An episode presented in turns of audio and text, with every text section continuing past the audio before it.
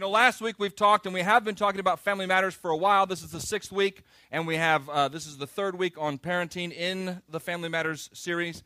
And the first one was talking about having a plan and, and, and with our children and those kind of things. The second one we talked about last week was a little bit about discipline, but mainly focused on the idea that your children go through stages, and as parents, we have to understand those stages that as they go through these different groups, as, as, as, they, as they mature from little bitty ones to, to bigger ones, uh, there are certain ways that you, you can deal with them. There are certain things that you can do. There are some things probably that we, once we understand, we wouldn't have done had we done it over again. But, uh, you know, those broken down, the four stages were the discipline stage, one through five. And then we broke it down into the training stage, 6 through 12 or 5 through 12. That's where we can begin to instruct them and teach them about the Word of God, help them find Jesus, learn to love Him more, a little bit like our vision here at Victory. But, but begin to instruct them and help them understand the voice of the Holy Spirit and be able to follow it. I know they're only five, they're only six, they're only seven. Some of it, it, it, goes and matures over time. But as you tell your testimony, as you share what God has done, as you share the places where you made it, as you share the places where you missed it, they begin to get confidence in their life that God is good. Train a child in the way that they should go, and when they get old, they will not depart from it. Proverbs 22 6, or the way we talked about it out of the Message Bible said, point a child in the direction in which they should go, and when they get old, they won't be lost. Today we're going to talk about the parable of the lost son, and we're going to share a little bit about that. The, the, the, third stage was the coaching stage, and the fourth stage was the friendship stage. And when everybody left last week, I didn't want to leave on a down note. I didn't want anybody to feel poorly or feel badly about the choices that you made. Most of us have come to the Lord later in life, and our children have lived in a home where we didn't necessarily teach them the biblical way to grow up like we would have had we been saved for a long time. Let me tell you, God's grace is big. His grace is sufficient and that it overcomes all of those things. Romans 8:28 says, Romans 8:28 says that he will turn all things around for good for those for those who love him and who are called according to his purpose. So if you've made some mistakes along the way, awesome. Who hasn't made a mistake? Trust God that he's big enough to make up for your mess because some folks left and had some questions and some things uh, about what had gone on. I shared this, this story, or I shared this passage in Joel chapter 2, verses 25 and 26, where it says, says that God is a restorer of all the years that the cankerworm and all of those other worms that he lists have taken and have eaten. And I think many times we think of stuff that we lose because of, of bad living, but there are parenting decisions that we have made that haven't been the best. But let me tell you what, God can restore those things. God can restore that relationship. Hebrews 4:16 says we come to him, his throne of grace in the time of need. We all make choices. Your kids have made some great ones and they're probably going to make some that aren't so great. You have made some great ones as a parent and you're going to make a few of them that might not be so great. But one thing we have to remember is the message title this time that says, This too shall pass. Now, that may be for some of you. You got some kids who are doing some crazy stuff, and I'm telling you that this too shall pass. They've been difficult to raise and they've been a lot of work. This too shall pass. Maybe you got a lot of good times and they're wonderful and they've done nothing but smiles. Hey, that's going to pass and there's going to be more time down the road. This relationship that you have with your kids lasts forever. The gist of this title says, as parents, when you approach parenting, you have to do so, yes, biblically, yes, being led by the Spirit, but we have to approach it with this perspective that what we do today, how we handle ourselves in this situation, what we say, the way we allow our emotions to either be under control and following after the fruit of the Spirit or being the, the flesh and the things that go sideways and go crazy, all of, all of that stuff that goes on in that moment will be remembered because what you're facing today will pass. We need to deal with our children with this in mind. The things that I do today are seeds that I'm planting for the future. Galatians 6, 7 through 9 says, God won't be mocked, that whatever a man sows, this he shall reap. So realize that I know the situation that you face today is difficult with your teenager or I understand that the situation you face today with your grown child is difficult, but the way you handle yourself in this situation today is a seed that you're planting for tomorrow. Because I promise you, this moment will pass. There have been lots of things in your life that you didn't think were real funny when they happened. But they're stories that you tell today, and they're funny.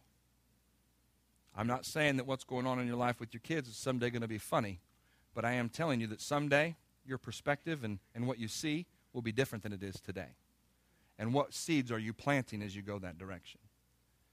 If you turn to Luke chapter 15, I want to read this passage about the lost son. And if you say, well, you know what, I don't have any lost children, mine are all doing all right, and they're little and they haven't gone their way or any of those kind of things, that's awesome. The things that we talk about today, the five keys to stand in the gap for your child, they work no matter if they're three years old, six years old, 17 years old, 25 years old. They work and they're true for you as a parent, whether your kids are doing what they're supposed to or they're not.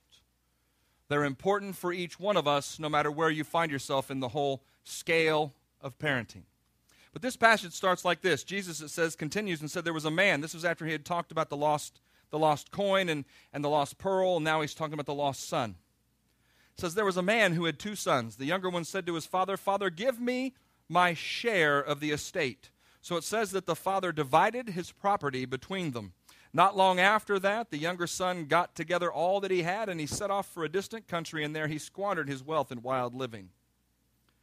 After he spent everything, there was a severe famine in that whole country, and he began to be in need. So he went and he hired himself out to a citizen of that country who sent him into the fields to feed the pigs. He was so hungry, his, his stomach needed filled, he was so empty that the pods that the pigs were eating looked like good food. Oh, if I could just eat the slop that I'm giving the pigs because I'm, I'm so wanting. And then he goes on, though. And verse 17 is the one that makes me smile because it says, When he came to his senses. He said, after he came to his senses, How many of my father's hired servants have food to spare, and here I am starving to death?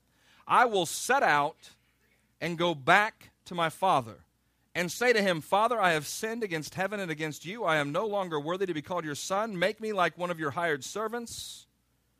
So he got up and he went to his father. But while he was still a long way off, his father found him, saw him, and was filled with compassion for him. So he ran to his son, threw his arms around him, and kissed him. The son said, Father, I, I, have sinned against you and against heaven, and I am no longer worthy to be called your son. But the father said to his servants, Quick, bring the best robe in the house and put it on him. Put a ring on his finger and sandals on his feet. Bring the fatted calf and kill it. Let's have a feast and celebrate. For this child of mine was dead, but is now alive. He was lost, but now he's found. Today, I want to talk about this passage just a little bit and go through a few things that in my life, I feel made a big difference in me becoming all God wanted me to be. And they weren't just the things that God said to me and believed about me. These were some things that my parents lived. And in living these truths, it helped me it gave me an opportunity in my life. It taught me and trained me that God is good. So I just want to share a few things with you. First of all, before we get to the five points, the things that you say and the things that you think shape your future. The word says in Proverbs 18:21 that death and life are in the power of your tongue. You have a great weapon in your mouth. Don't use it for harm, use it for good. What are you saying and what are you thinking about your kids? What are you saying and what are you thinking about your life? What are you saying and thinking about your situations? Because those things are the seeds that we talked about in Galatians, and they shape your future. The first thing that I wanted to share with you today is about your words. As you go back and look at the first thing that, that, that is listed there in the five keys, really, that, that God, I feel like God gave me to standing the gap. You stand the gap for your kids from the time they're born until the time they, till the time. Why would we ever stop? I know my mother still stands the gap for me, and I'm, I'm almost 45. it's important. Now, I don't live in her house, but she still stands the gap for me. When I talk to her, she says things like, This is what I've been praying for you. You still pray for me? I'm 45. That's wonderful. These are what these are the things that I'm still believing for you. So she keeps doing this. The first thing is real simple. Speak the truth over them no matter what. Proverbs 18:21 in the Message Bible says words kill, words give life. They're either poison or fruit, you choose. I can share about this from the perspective of the son who's lost because I was once found but got lost. Many of you probably know people, uh, maybe, maybe you have children, maybe you are one of these or were one of these lost kids. But your kids don't have to be lost for you to say good things about them. Say good things about them all the way. If you think you've said it enough, wonderful, that wonderful thing about your child, your son or your daughter, you've said it enough, say it 10 times more. Because they need to hear it. If your child is lost and gone the wrong way and not maybe living the way in which you raised them to live, continue to say good things about them. They're going to make bad choices. They're not living right. How many of you, in your not living right, made great choices. We say, but I wasn't raised that way, so I haven't, you don't get an out.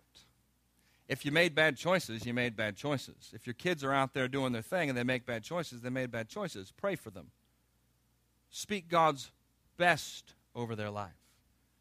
Well, I tried, but I just got tired and they never got their stuff together. Yeah, but someday this will pass. And the seeds that you plant today begin to shape your future. Continue to say good things. My parents, Pastor Pam and Bill, they had opportunity to say, I was not giving them any reason to say good things. They had opportunity to say all kinds of stuff. Some of you know me and you know my story and you know where we've been and where we came from and the fact that they were pastors out in Tulsa and they came here and they were pastors. I went through Christian school, was the class president as a senior, and then I don't know what happened from May, whatever that was when I graduated in 1986 to when I ended up at school and when I ended up going that direction. Maybe it was my cousin and he influenced me and messed me up. Rod, I can't believe you did that. Took me the wrong way. I was going the wrong way and I picked him up on the way. And so I, I was a mess. I was this kid in the fact that I went the wrong direction. Nobody gave me a big sum of money that I blew. I just began to blow my life. And as a parent, there's nothing that's probably more difficult to deal with than a child who goes the wrong direction. But one thing they never did that I know of was speak bad things about me. When people would tell them the things I was doing, they would turn those around for the good. When I was a bartender and doing all those kind of things downtown and running and laying, I was, I was in that world and in that mess. God began to speak to my mom and told her the things to think about me and tell about me, to begin to speak, that I was just in the wrong pulpit. I was in a position where these guys would come and we'd party and drink and do all these things. I was the bartender, and I, I, was, I was just helping people, just talking, just like I do here. Probably not with all the scriptures and all the prayer, but, you know, s- the same heart. So God began to say that, and you know what she did? She began to confess that over me. God, I thank you that you've called him to speak and to preach and to do these things, and I know he's in the wrong pulpit, but he will change and he will be in the right pulpit. They began to speak the right things about me. What are you saying about your kids? See, we said have a little bit of a plan. Why do we need a little plan about where they're going? So we can say the right things about them because your words are seeds and they're planted in their life. The second thing is always believe God's best. And this is important. Speaking words are great, that's wonderful, but believing, you have to believe God's best. Now, let me explain this the best I can. In my life, I struggled with believing God's best for me. I was doing the wrong thing. Now, I'm not necessarily at many of these points and junctures talking about your six year old or your 12 year old. I, w- I, was, I was old enough to make some horrible decisions, and I made a lot of them. And I struggled in my life with believing that God was big enough, believing that there was an opportunity. The enemy came and told me that it would never happen. The enemy came and told me I'd never be what God told me I would be. The enemy told me that all the choices that I've made had ruined all the good choices that I'd made in my life. But there were people who believed in me, who believed God's best for me. And because my parents believed God's best for me, that gave me hope See, I know God is the one who brings that hope in your life, but because my parents believed the best for me, I could believe God's best for me. I was already your, your, your lost son, the one who's not walking that way, the one who's gone the wrong direction. That, that child is already, I guarantee you, many of you were like this in, your, in yourselves, but that person is already struggling with believing God's best if I, as a parent, then don't believe God's best, what hope does my son or daughter have? But as the parent who gave birth to this child, I believe, they believe God's best about me. It gave me an opportunity to believe God's best.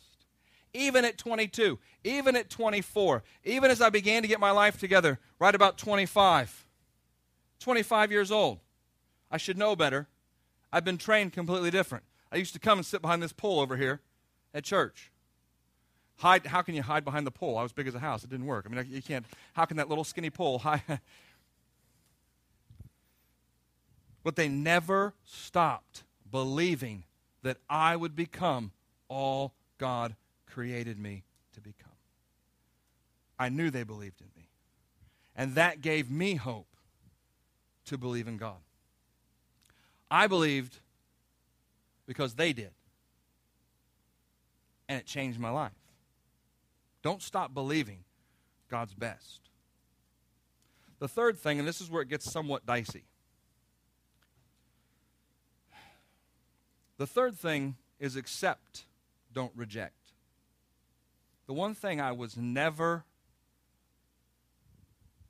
I was never rejected by them even in their positions as pastors in Tulsa, even as their positions as pastors in this church, even when I was doing all the wrong things and not living well, I was never rejected by them. I was only accepted. Whether I was drunk or whether I was, I was sober, they accepted me. Whether I talked right or didn't talk right, or whether what I was doing was correct or it wasn't correct, and believe me, it was talking wrong and not doing the right thing, they accepted me. My definition of acceptance, you've heard this before, I've taught it before. It's looking past, the, the, the, acceptance is looking past the sin for the express purpose of sharing the love of Christ. I'm not agreeing with you in your sin. Not for one moment did I think that I was right. Believe me, your prodigal knows they're wrong.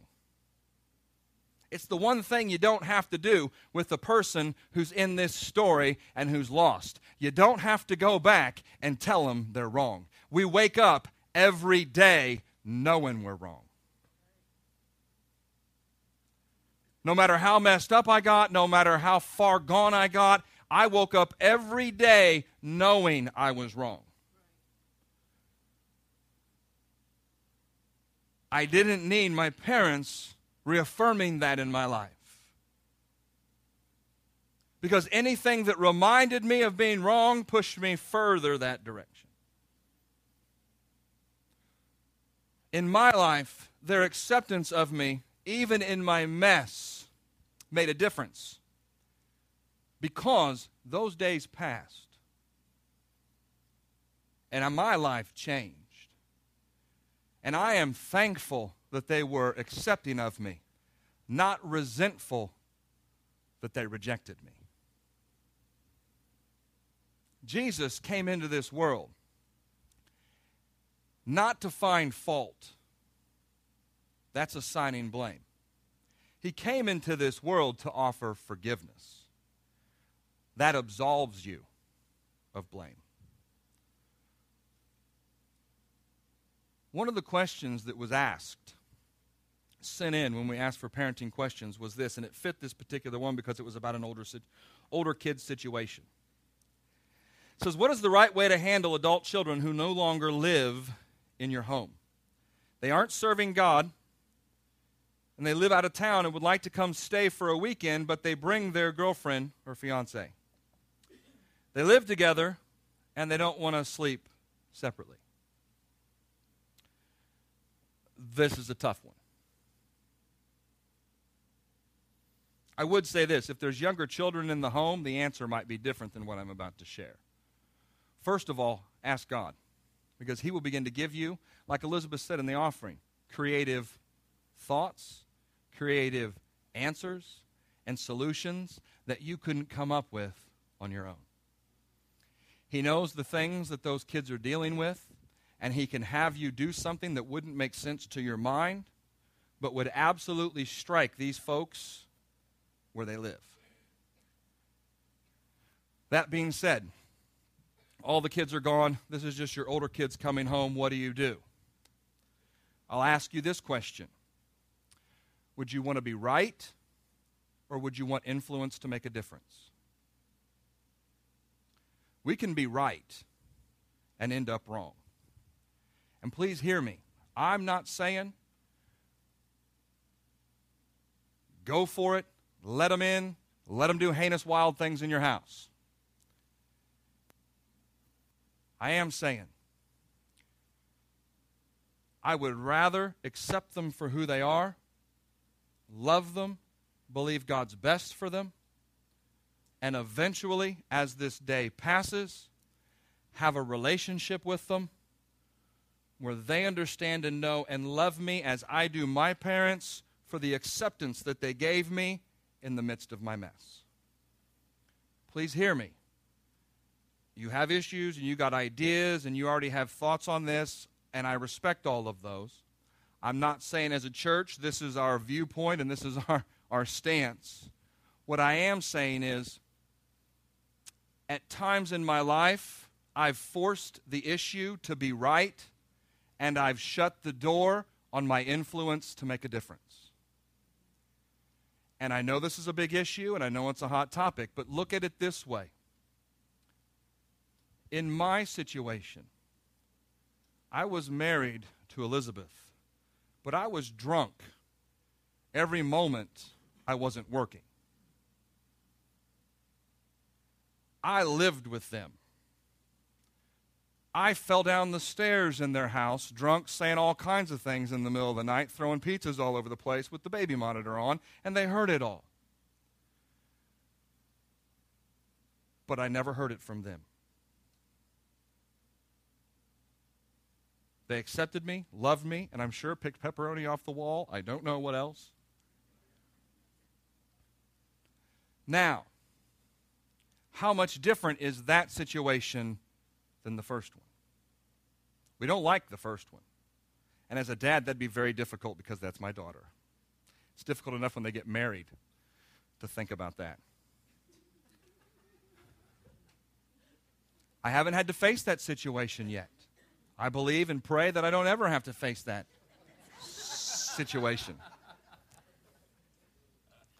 But I do know this there came a day where I got sober and I got set free.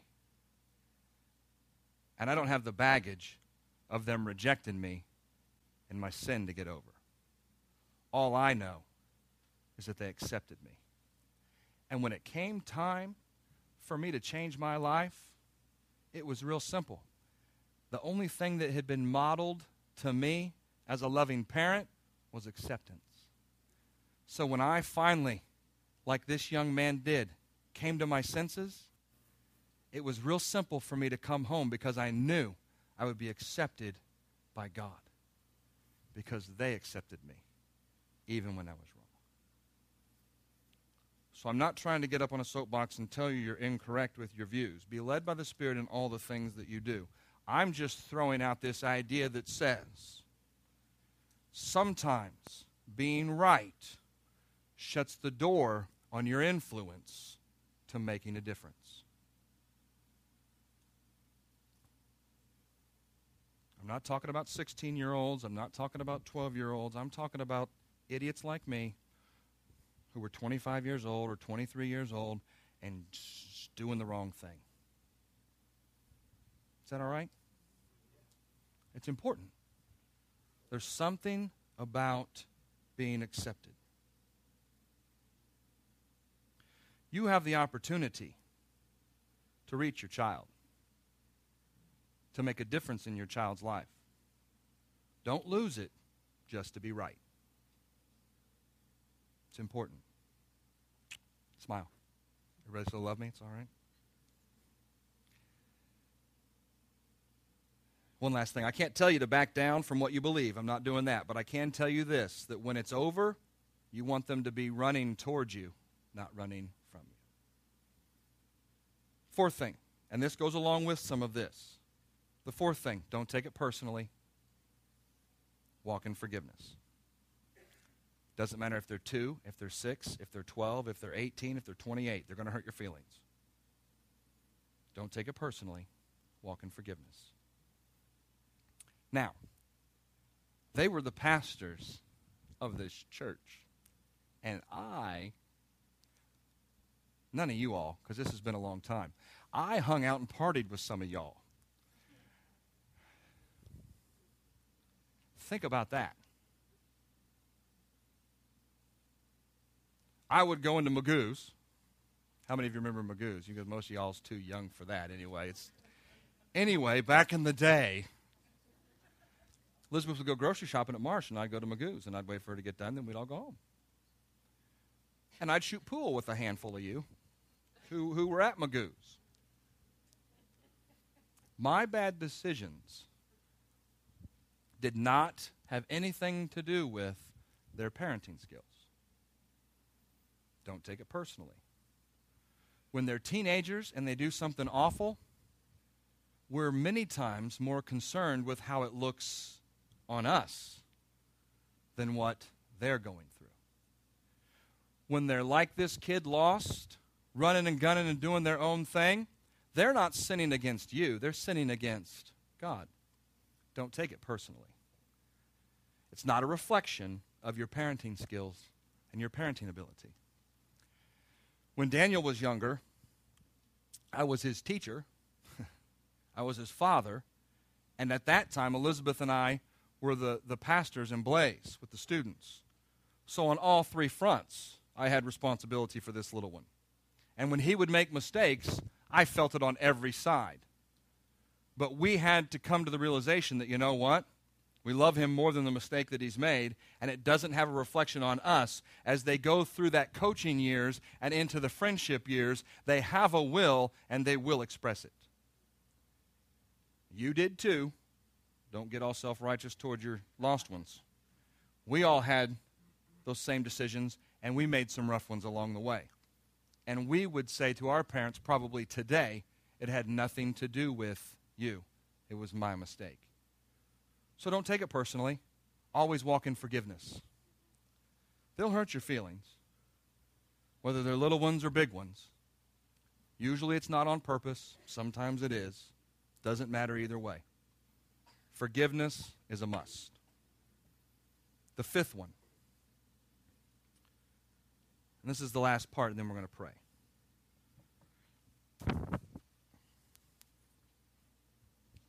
This, this is really true whether they're two years old, six years old, 10 years old, or whatever. But this is especially true once they've made some choices and begun to go, the, go their own way. Please, as somebody who's been there, please don't ever give up on them. They already want to give up on themselves. I know they don't act it. They act tough. They act like they got everything together. It's all good. I make all the right choices.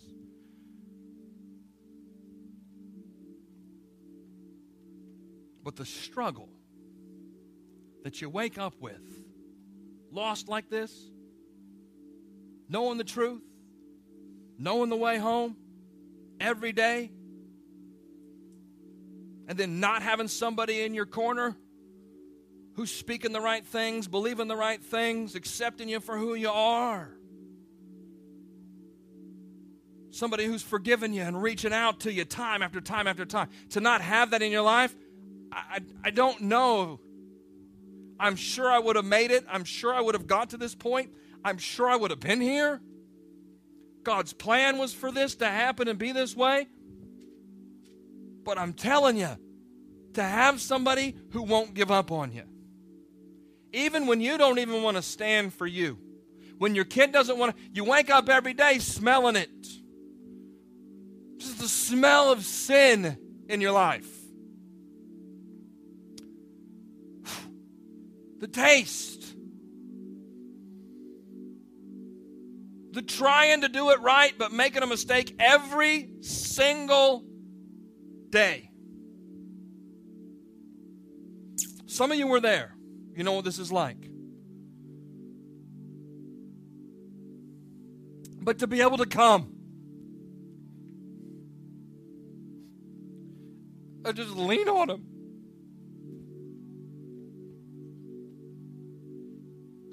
And just know that it's going to be okay. Just to be able to know if all hell breaks loose and everybody else leaves me, they'll never leave me.